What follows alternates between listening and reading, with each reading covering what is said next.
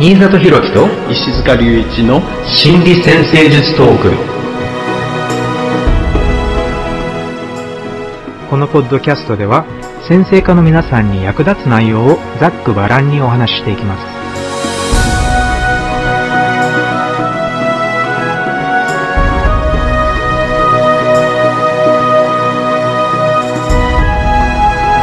はい、皆様こんにちは、新里博樹です。こんにちは石塚隆一ですよろしくお願いしますよろしくお願いします。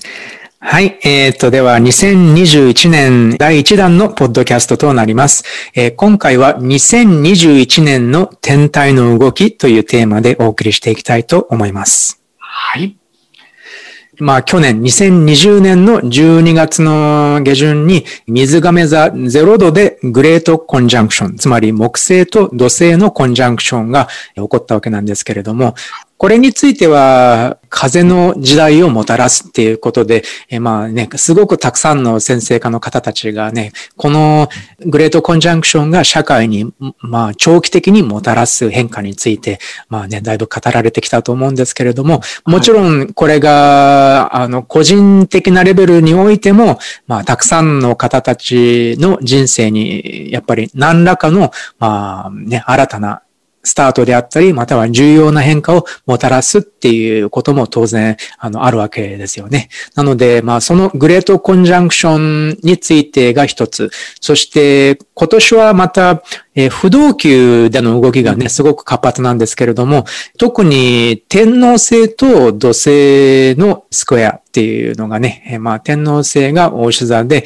えー土星が水亀座で、この二つの天体が90度、まあ、この1年の間で3回かな ?3 回形成するので、まあ、これもやっぱり大きなエネルギーの背景を形作るっていうのもあるので、まあ、この辺に注目しながら、まあ、社会的な変化について、そして個人的な変化について考えていこうという試みです。はい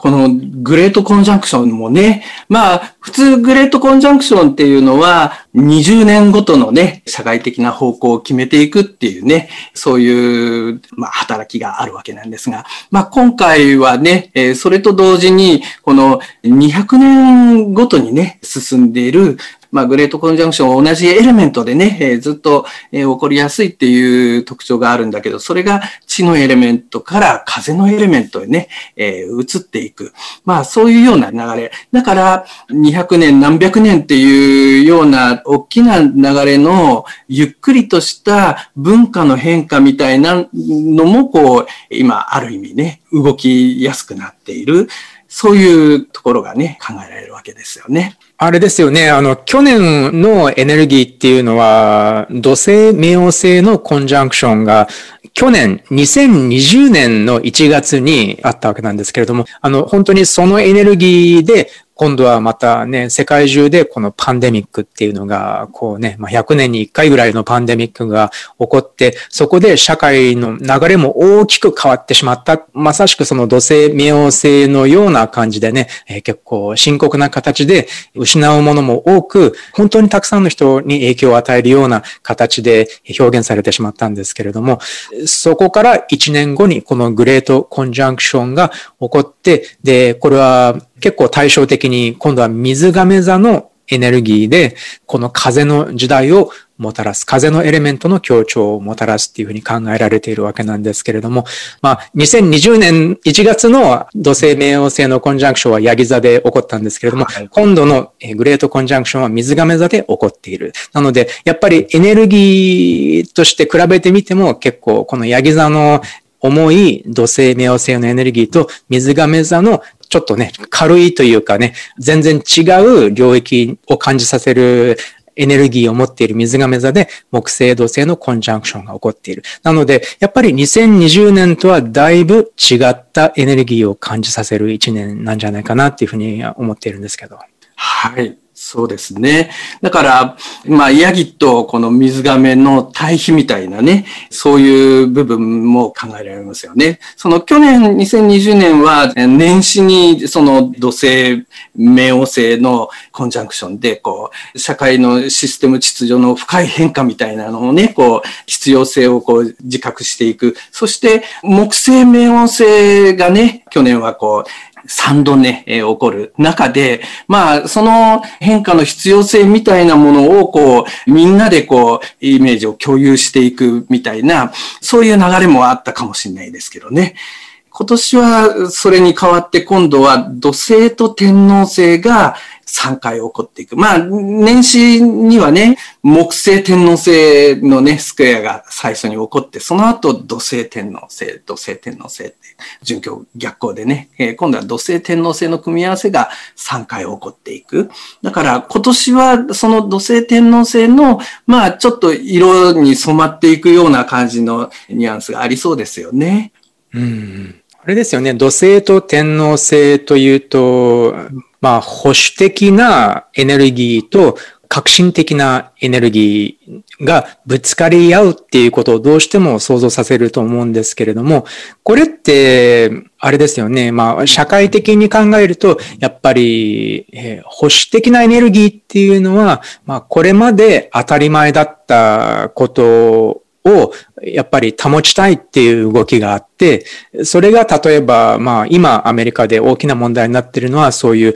人種差別問題であったりとかね、なんかそういうものなんですけれども、それに対して個人の尊厳をもっと大事にしようっていうことで、まあ性差別をなくすとか人種差別をなくすとかっていう問題が本当に去年ものすごく、まあこの数年なんですけどね、ピックアップされて、でも去年は特に人種差別に焦点がね、あの、こう当たってたわけなんですけれども、なので、だから社会的に見ると天皇制のエネルギーっていうのは、じゃあもっともっと個人個人の尊厳を大事にしよう。個人個人の力をもっと増やしてあげよう。とか、個人個人の人間の力っていうのをもっと大きくしてあげようっていうような動きじゃないかなって思ってるんですけど。そうですね。まあ、天皇制遠い方の天体だからね。だから、社会でみんなで物事をどういうふうにやっていくかっていうところのテーマをもちろん取り上げるんですが、その中で、だから今まで入っていなかったような部分も、その個人個人のいろんなこう違いみたいなところまで取り込んで考える必要があるみたいなところに視点を持っていこうとするような意識かもしれないですよね。うんあの、こういうふうに土星と天王星っていうのは、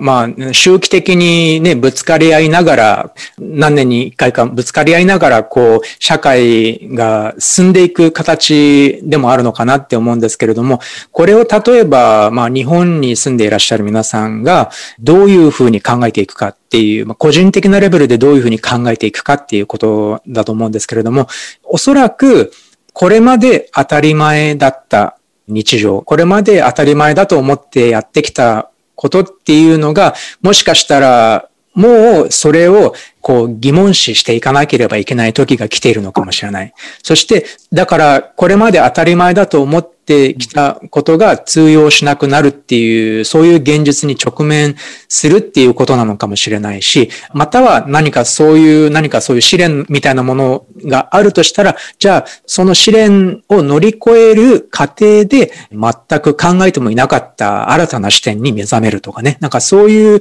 そういうような過去から、まあ未来というかね、新たな可能性っていうのを意識し始める。そうせざるを得ない何かっていうね、経験を、まあ、個人的なレベルで考えるとするんだったら、この土星と天皇星のスクエアっていうのは、そういう可能性を内包しているんじゃないかなと思っています。はい。この土星と天王星ですが、まあ、ちょうどね、土星はヤギ座の支配星で、天王星水亀座の支配星で、まあ、このヤギから水亀へのね、この、まあ、移行みたいなね、ものも背後にね、イメージができると思うんですが、この土星と天王星の反応っていうのかな？それを考えるときに、私はよくね、ヤギ的な組織運営と水亀的な組織運営の違いみたいなところで、それをこうイメージすると、ポイントがわかりやすくなるんじゃないかなっていうふうに思っていて、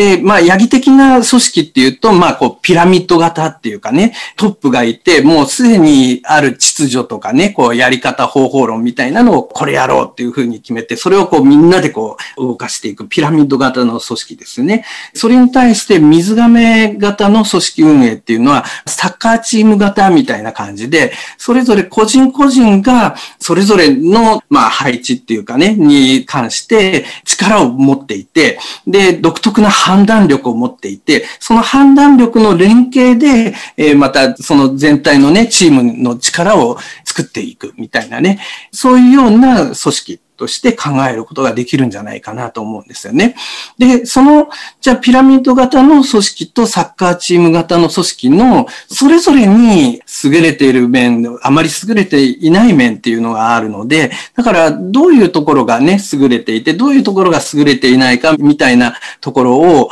よく見ていくと、とこの土星と天皇星、まあこれアスペクトをしてね、混ざっていくわけだから、それらをこううまく両立させていくっていうところがね、テーマになると思うので、そのプロセスをね、進めやすくなるんじゃないかなと思うんですよね。このピラミッド型っていうのは、すでに決まったやり方を遂行していくっていうことなので、だから、まあ、その優れたやり方がちゃんとある場合は、とっても効果的でスピーディーっていうかね、そういうような形でこう、どんどん物事を進めていくことができるかもしれないんだけど、でも一方、そういうのって、そのやり方自体が優れないと、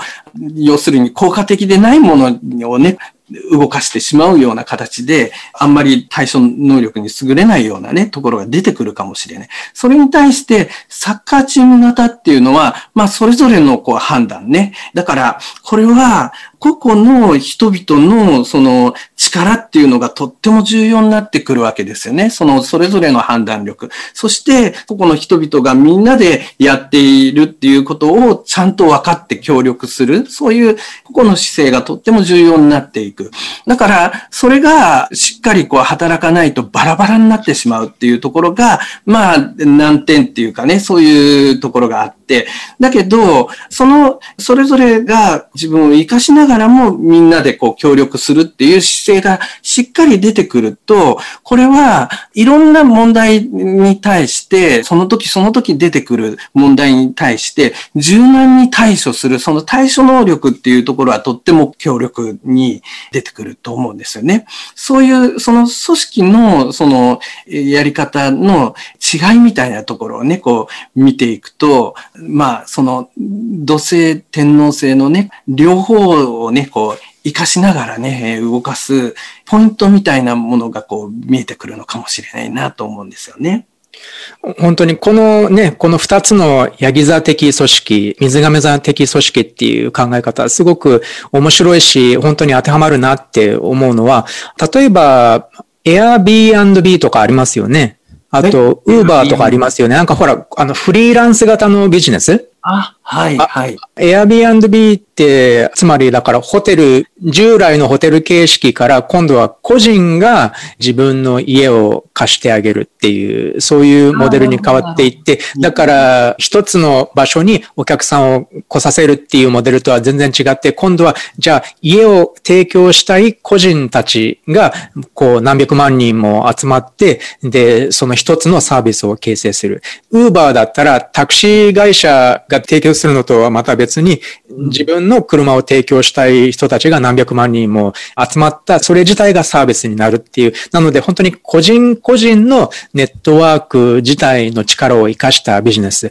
つまり、こういうビジネスってこの10年間でね、ものすごく、えー、急速に膨れ上がり始めたんですけれども、やっぱり風の時代を先取りしていたビジネスっていうことだと思うんですね。うん、はいはい。で、でも、今、こういうタイミングで土星と天皇星のスクエアが、この2021年中に強調されている。実はこの2020年のね、コロナ禍、パンデミックの中で、こういうフリーランス系のビジネスにも大きな影響があって、で、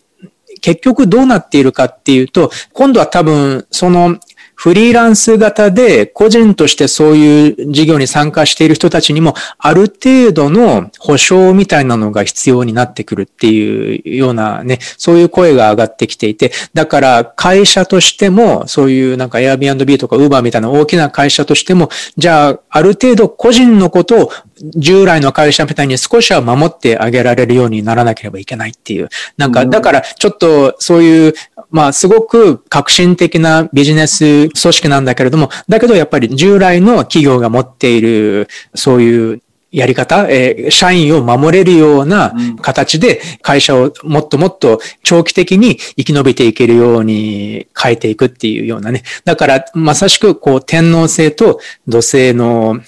両方ね、どちら向きに成長しなければいけないのかっていうのはやっぱりその組織、組織によって違うかもしれないんだけれども、両方のエネルギーが強調されているなとも思いますね。そうですよね。だから、結局、応用力をつけるところでは、えー、水亀的なところがいいかもしれないけど、でも持久力をつけていくには、ヤギ的な要素みたいなも必要になっていくみたいなね。だから、それはね、そのビジネスとかね、あるいはまあ人間の生活自体もそうでしょうけどね、それはもう一定の調子でこうずっとこう動いているわけじゃなくて、山があったり谷があったり、あの上下上下しながらこう動いていくわけで、で、そういうような時にこう合わせながら軸足をこう変えていけるようなやり方っていうのは、まあ、とっても長い目で見た時にはね、そういうような力もこう必要になってくるのかもしれないですよね。ま、土星がね、長く続いてきたことを表すと考えるとしたら、やっぱり長く続いてくることを可能にするだけの揺るがない、何か、揺るがない、まあ、安定感っていうかね、なんかそういうものがあるからこそ、え長く残ってきた。それは例えば考え方のレベルでもそうかもしれないし、またはビジネスみたいな組織的なレベルでもそうなのかもしれないけれども、だから、あの、古いから間違ってるっていうことでもないし、まあもちろん古いから正しいっていうことでもないんだけれども、ね、だだから、だからこそこのヤギ座の古くから残っている中で残していくべき良き性質個人レベルでも社会レベルでもそういうのがあって、でもまあそれらを受け入れながらも改めて目覚めていかなければいけない部分っていうのが個人的にも社会的にも存在するからこそ、まあね、こういう大きな流れが今目に見える流れがいろいろなところで起こっているんでしょうね。そうですよね。そしてその個人個人にとってもね、その、あるいは個々のその現場にとっても、それらがね、その一様じゃなくて、じゃあ自分たちにとってはこれが重要だ、こういう側面ではこれが重要だみたいなところを、あの、見分けていくっていうところもこう重要になりそうですよね。その、しっかりこう判断をしていくっていうかね。そうですよね。だから、あの、何事にも、まあ、まさしく水亀座ということなので、流されないっていうことなのかもしれないですよね。あの、うん、その、昔からの慣習に流されないっていうこともそうだし、かといって、なんか、周りの、なんか、よくわからないエネルギーに流されて、自分の本心ではないことをやるっていうのもちょっと違うかもしれないし。はい。あの、あれですよね。まず、木星、土星のコンジャンクションで、私はこれを個人的にも大きなスタートの時期っていうふうに考えているんですけれども、そこからスタートを切った、まあ、この一年が、今度はじゃあ、その古いものと新しいもの、これまで培ってきたものと、これから必要になってくるものっていう、ね、そういうものが、こう、天皇星と土星のエネルギーで明らかになっていく一年だと思ってるんですけど、まあ、こういうテーマで、えー、ね、あの、質問を募集したら、本当にたくさんの方が質問を応募してくださったんですけれども、まあ、個人的なレベルで、じゃあ、どういうふうに現れていくのかっていうのを、ちょっと皆さんのご質問、ご相談を読み上げながら、もうちょっと考えていこうかなと思います。はい。はい。じゃあ、最初の質問です。今回もね、太陽と月の配置を教えていただいて、あとはね、天王星、土星のスクエアが、このグレートコンジャンクションに加えて、天王星、土星のスクエアが結構活発な度数域、つまり不動級の0度から13度ぐらいまでの天体をお持ちの方々を対象に質問を募集してみました。えー、最初の質問です。まず、配置ですが、太陽は獅子座、そして月は伊手座、火のサインのコンビですね。そして、不動級の配置は、獅子座に2つ天体があります。獅子座の6度に水星、11度に太陽があるということです。なので、今回の水亀座のグレートコンジャンクションからはちょうど反対側なので、えー、木星土星のオポジションをもうすぐ受けるっていう感じですよね。はい。じゃあ質問内容を読み上げます。約2年前に離婚を経験しました。そして3年ほど前よりホテルで働き始めました。初めてのホテル業界だったので、これ自体が大きなチャレンジだったのです。2020年にはようやくアルバイトから契約社員になり、そこから慣れないながらも50過ぎで初めての夜勤などを経験しつつ、これから仕事に邁進しようと思っていた矢先にコロナ禍で稼働が激減しました。現在は社内での勉強を兼ねて他の部署のヘルプ要員として業務に当たっています。毎回これで頑張ろうと思っているのですが、なぜか毎年のようにステータスが変わってしまいます。自分の仕事への取り組みが未熟なのか、それともそういう巡り合わせなのでしょうか。2021年の景気にもよりますが、今後どのような形で仕事に関わっていけばよいでしょうか仕事内容によっては周囲のスピードになかなかついていけず力が出し切れない時もありますが、思った以上にこの業界が賞に合うと思うので、どんな形であれ、できれば今の職場で働きたいです。現場はシフト制なので、毎日の生活サイクルを回していくのが精一杯で、体力的な面や自分の時間がほとんど作れないことなどが現在の悩みの種です。収入面でも将来的に上がることは考えにくく、本当にこれでいいのかな？と思っています。という感じで周囲の情勢は厳しいですが、ここ何年間もの怒涛のような変化を経て、自己批判や自分自身のなさから一度は失ったと思われた自己肯定感を随分取り戻しています。今は目の前の仕事をより良い方向にするにはどうしたら良いかを大きな視点で考えつつ、周りの人々の個性をほどほどに受け止めつつ、おおらかで健やかな心で働けるようになったと感じています。という感じのご質問です。なので、まあね、あの、なんかこう、決して楽なお仕事ではないという感じを受けるんですけれども、ただ、あの、ご自身の中では、そういう自己指針とか自分のなさっていうのをこう、だいぶ克服されて、自己肯定感っていうのを取り戻しておられるっていうね、そういう感じのあのご相談です。はい。えっ、と、まあ、過去にね、人生の中でもね、えー、まあ、大きな変化を進めて、まあ、離婚をされて、新しい仕事で働き始めてっていうのは、まあ、とっても大きな変化ですよね。で、その中で、まあ、その、そこの過程でいろいろ悩んで、そうされたんだと思うんですが、だから今その変化に慣れていって、その中でその変化をしていく、もともとの奥の方の動機にもあったのかもしれないですけどね、自分自身よりしっかり表現して自分の人生を作っていくっていうところがテーマだったのかもしれないですけど、なかなかね、その変化の状況に慣れていくっていうのは時間がかかるかもしれないんですけどね。だからまあ、本当にこれで良いのかなっていうふうにね、迷ってしまう部分もあるのかもしれないですけど、でも、改めてこう長期的なね、え、部分で繰り返ると、自己肯定感を随分取り戻している。そして、まあ、おおらかで健やかな心で働けるようになったことが幸い。まあ、そういうふうに感じられるようになってきてるっていうのは、まあ、とっても素晴らしいことなんじゃないかなと思うんですよね。まあ、そういうような変化の中で、だから変化の中っていうと、もうその状況、まあ新しい仕事はそれにどんどんどんどん意識を向けなくちゃいけないから、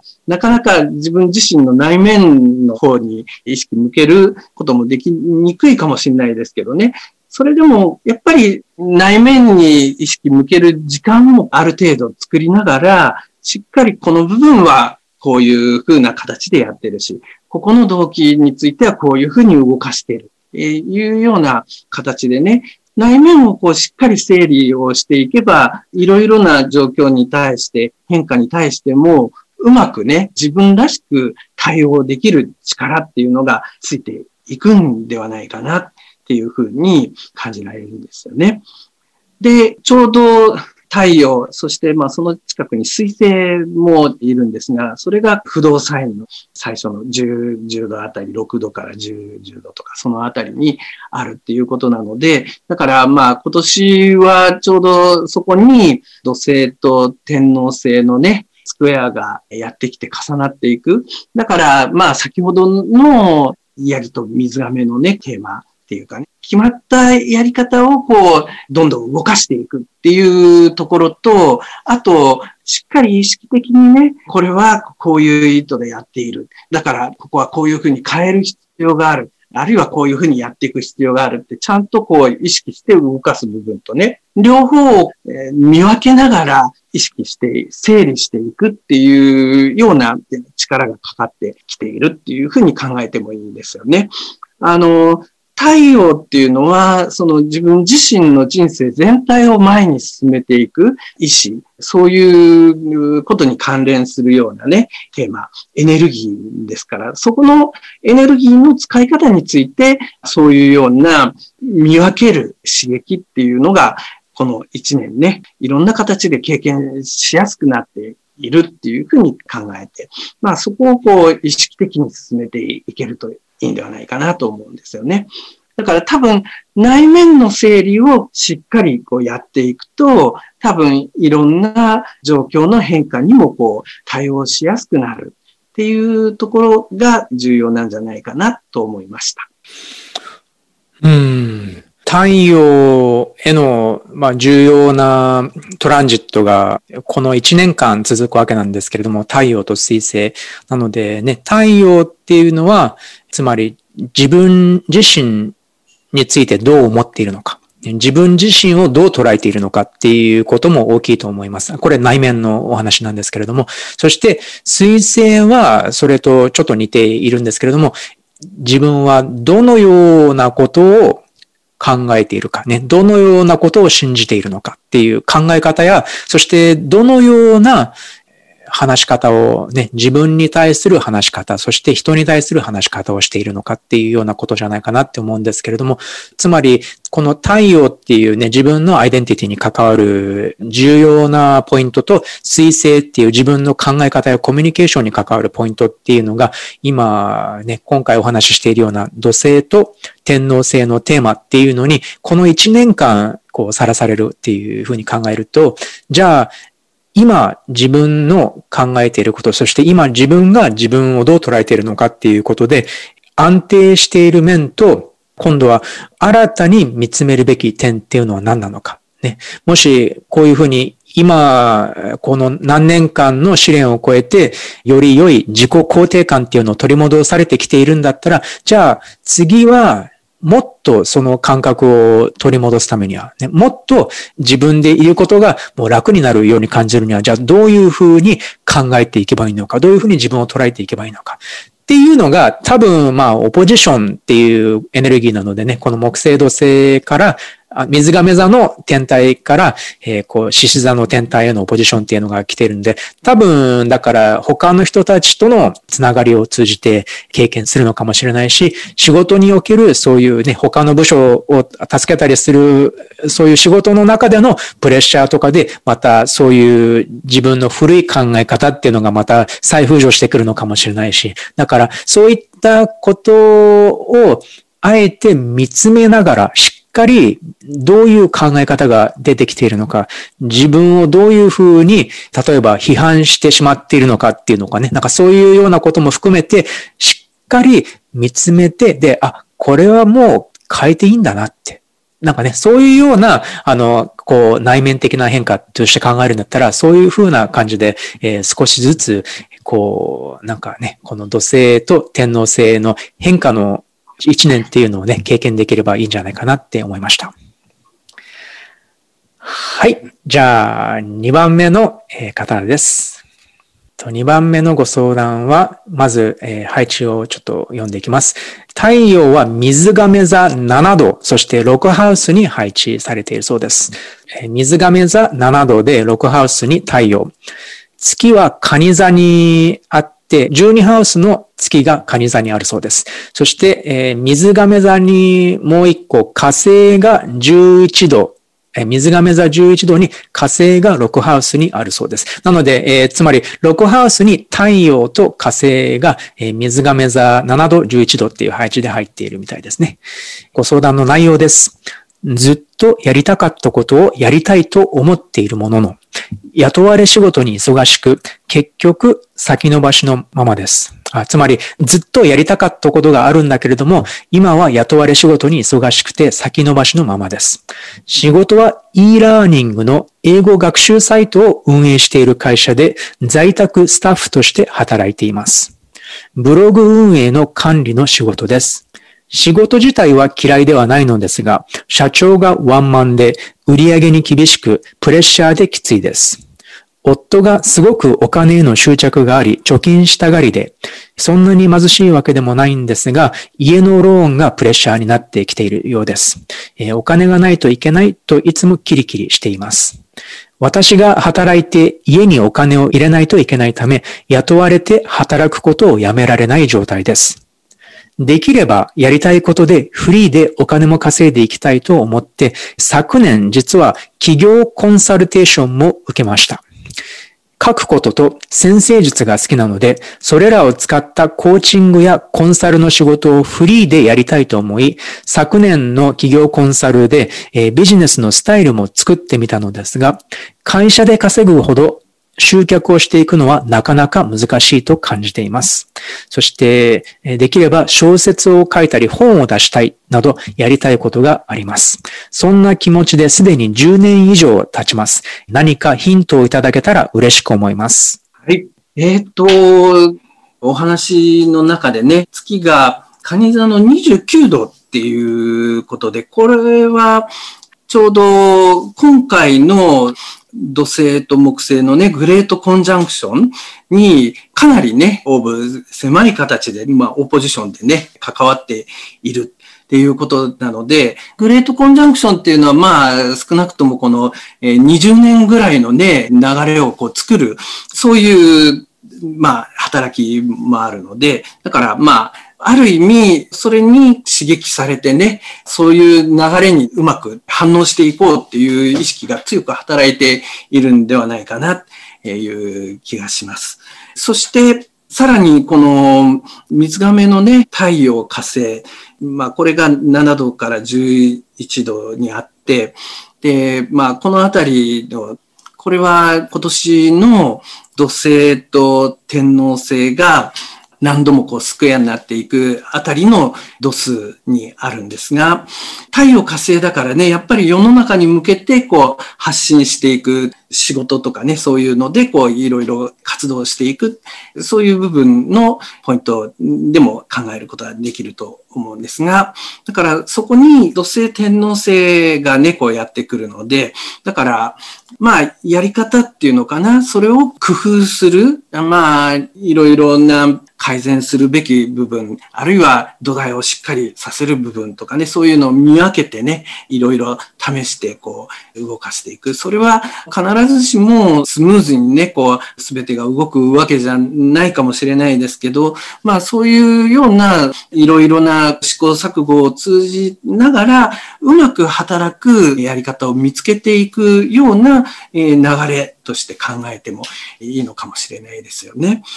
で、この太陽が6ハウスにあるっていうことで、だからこのホロスコープ自体が全体的にこう西半球にね、天体が偏ってる。意識がね、こう向きやすいような、そういうホロスコープになってるっていうところがあると思うので、これは自分自身をこう、まあ、後回しにしてしまいやすい特徴に通じるのではないかなっていう気がするんですよね。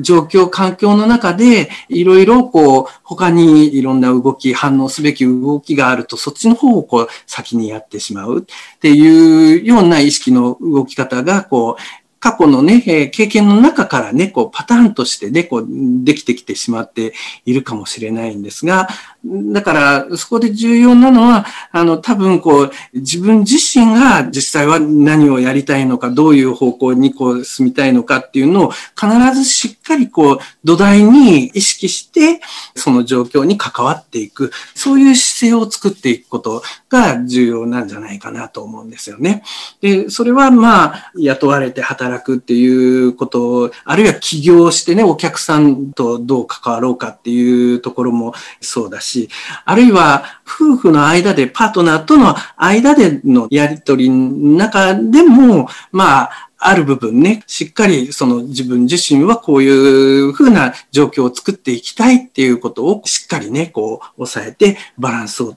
取れるようにしていく。まあそういうようなことも含めてね、えー、まあ今年のテーマとしてね、意識をして進めていくといいんではないかな。そういうふうに感じました。そうですよね。この西半球側、またはロックハウスへのエネルギーの集中っていうのがね、太陽と火星にある。そして、この太陽と火星が今回、まあ、グレートコンジャンクションの後、木星や土星のトランジット、そして天王星のトランジットを受けるわけなんですけれども、この太陽と火星へのトランジットっていうのが、おそらく、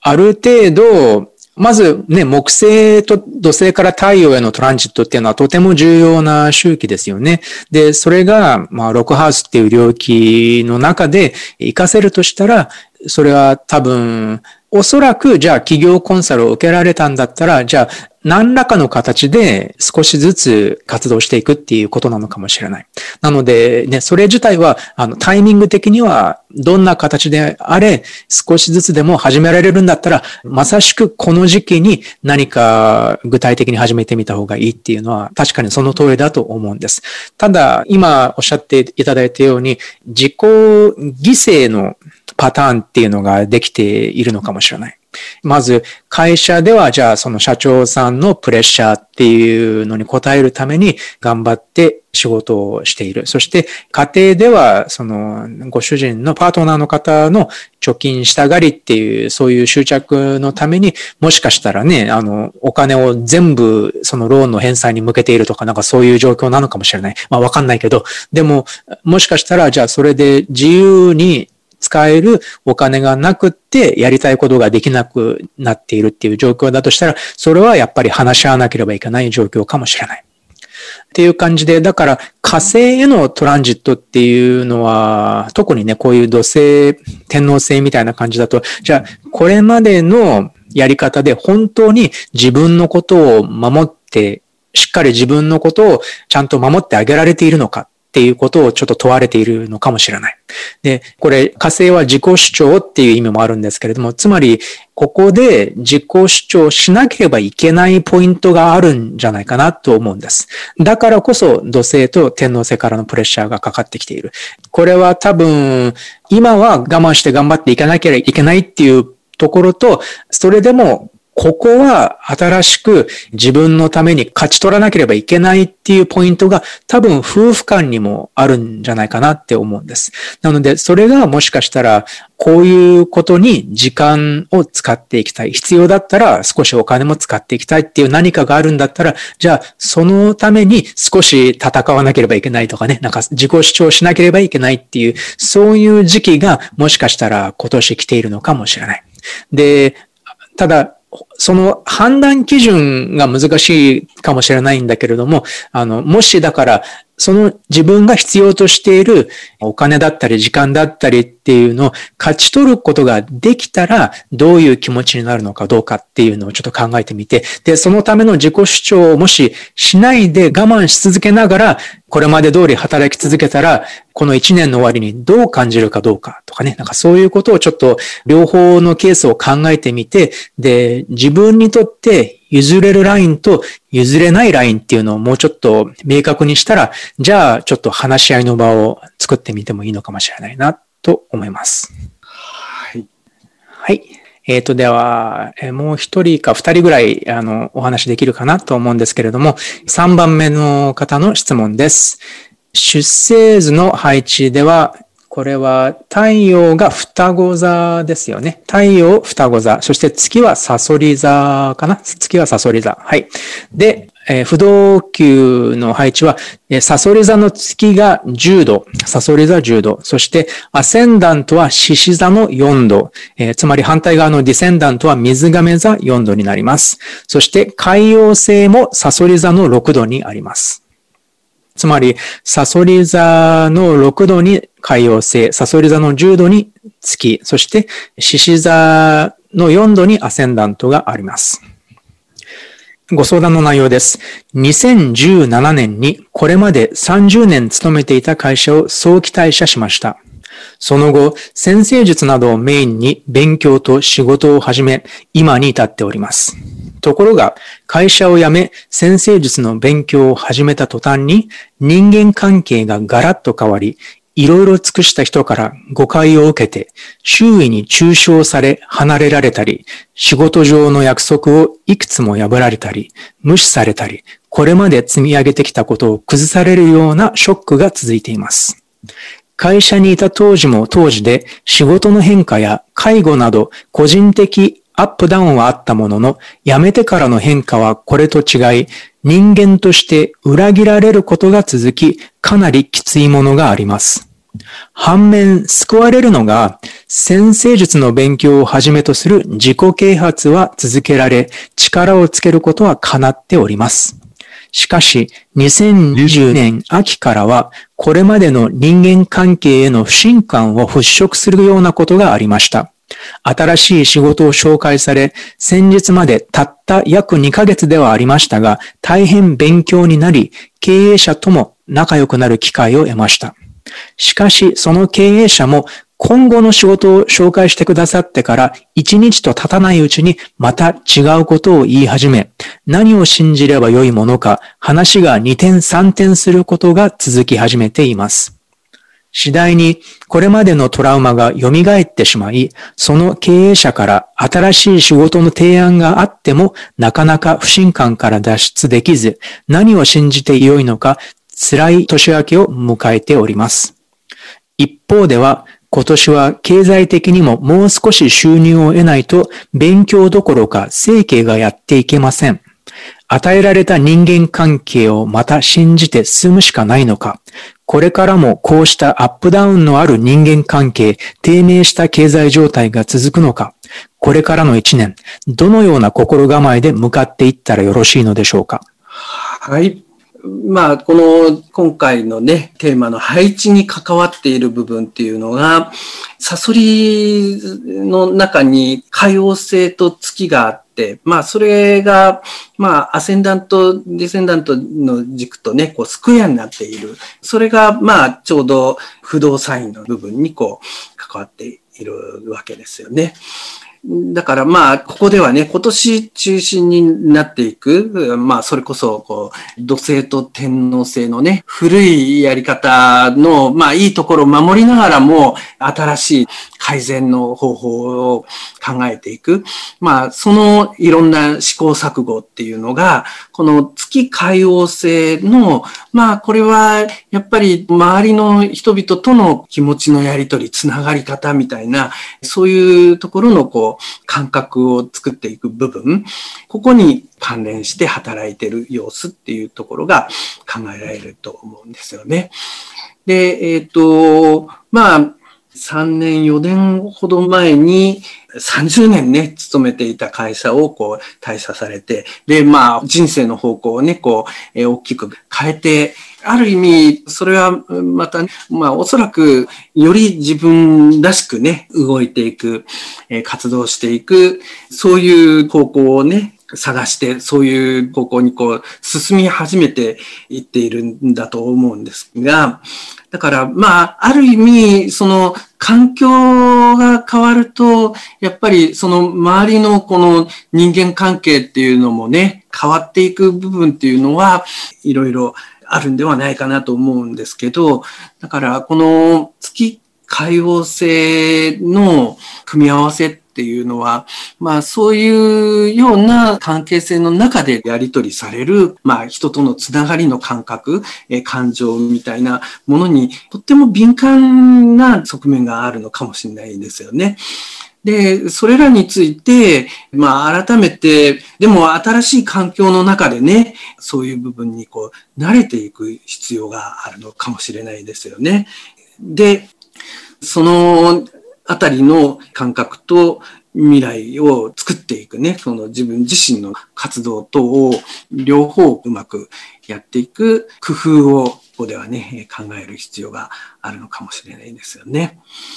で、多分このホロスコープ自体は東半球の方向、あるいは、まあこれ焦点としては南半球の方のね、方向に重要なね、意識が向きやすいようなね、特徴もあると思うんですが、だからそれはもしかしたら過去の経験の中からちょっと防衛的にね、周りの人々のいろんな気持ち、感情をこう推測しながら反応していく、そういうようなパターンができている可能性も考えられるかもしれないんですよね。だから、もしかすると、その自分自身が感じているこの人々のこう反応っていうのは、どこかでね、自分が過去の経験の中で動く感情から作り出されている部分もあるかもしれないな。それは改めてそういうような意識っていうか感情の動きが入っているっていうところをこう想定してね、まずその先入観みたいなものをこうちょっと取り払いながら改めてしっかりコミュニケーションを取ってみる。それで一から自分自身の環境も変わっているし、そこでこう新しい関係をこう改めて作り直すようなね、えー、気持ちでコミュニケーションをこう取りながら、まあ構築をしていく。新しい形で構築をしていくみたいな意識を持ってもいいんではないかなっていう気もするわけですね。まあそういう形で人々とのつながりみたいなのをね、古い部分をもう守りながら、新しい側面をね、こう、しっかり動かしていく、そういうプロセスを進めていけるといいんではないかな、えー、そんな風に感じます。そうですよね。これまでのトラウマが蘇ってしまい、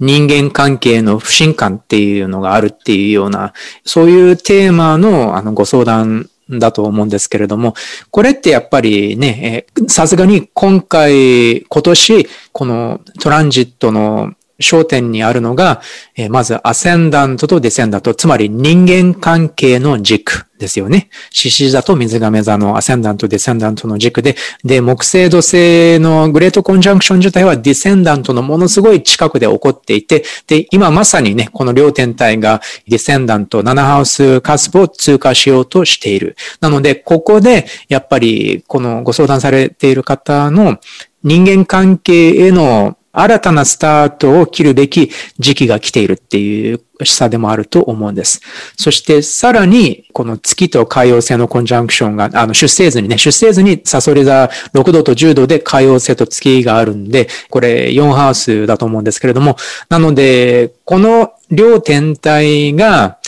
土星と天王星のスクエアを1年間受け続けるっていうような感じだと思うんですけれども、なので、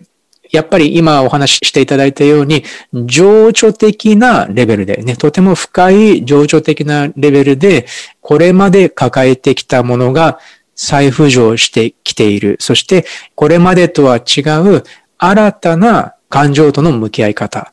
っていうことだと思うんです。そういうものが明らかになってくるべき。つまり、情緒的なレベルにおけるそういう、まあ、改革っていうのかもしれないし、目覚めっていうのかもしれないけど、昔からの感情やトラウマっていうものと向き合って、で、新たな道を見つけていく必要があるっていうことが、おそらくそれが今直面されている試練なんだと思います。なので、こういうのって根はものすごく深いことですから、だから何もしなくてもなくなっていくっていうことはなくて、むしろ意識的に前向きに、この今、蘇ったトラウマと向き合う時期なのかもしれない。と思うんです。でも、それって、もしかしたら一人ではなかなかできないことなのかもしれないですよね。あの、大体こういう難しい問題っていうのは、あの、人間って一人だけだとなかなか直面できないものなので、だから、まあ、信頼できる友人がいたり、または信頼できる、なんかそういう、なんかカウンセラーみたいな存在の人がいるんだったら、まず、そういうサポートを得ながら、その、蘇ってきているトラウマとかっていうのに、改めて向き合ってみる。つまり、このヨーハウスだと思うんですけど、ヨーハウスに海洋性と月があって、で、そこから孤立感みたいなのがね、孤立感または人間関係への不信感みたいなのが、こう、今、あの、蘇ってきているんだったら、っていうのは、それは、つまり、かなり昔からそういった孤立感を感じてきたのかもしれない。なので、それを、じゃあ、今向き合う時が来ている。今年それに向き合う時が来ているのかもしれないと思うんです。ただ、こういうのって、あの、辛いと今感じるんだけれども、でも逆にそれにしっかり向き合って、で、あの自分が内面的にそれを克服していく大きなチャンスであるとも思えるんですね。なので、まあ、あの、そういう感じで、えー、ちょっと、まあ、良いサポートを得ながら、ちょうどね、木星土星がディセンダントにやってきているので、良いサポートが得られるんじゃないかと思うんです。なので、そういったサポートを得ながら、こういった昔から続いている情緒的なトラウマっていうものに向き合ってみれば、多分今年1年で大きく内面的な変化を感じることができるんじゃないかなと思います。はい。はいという感じですね。えー、まあね、本当にたくさんの方にご応募いただいたので、あんまりだからの、もうね、3人ぐらいの方からしかね、ご質問を取り上げることができなかったんですけれども、でも通じる部分も少なからずあるんじゃないかと思うんです。こういったね、一つ一つの問題に関してでも、でも、あの、皆さんが今、個人個人直面されていることに、やっぱりこの土星と天皇星のエネルギーっていうふうに考えたときに、また何かヒントになる部分があればいいなと思います。という感じで、じゃあ、あのね、今年も一年よろしくお願いします。どうもありがとうございました。どうもありがとうございました。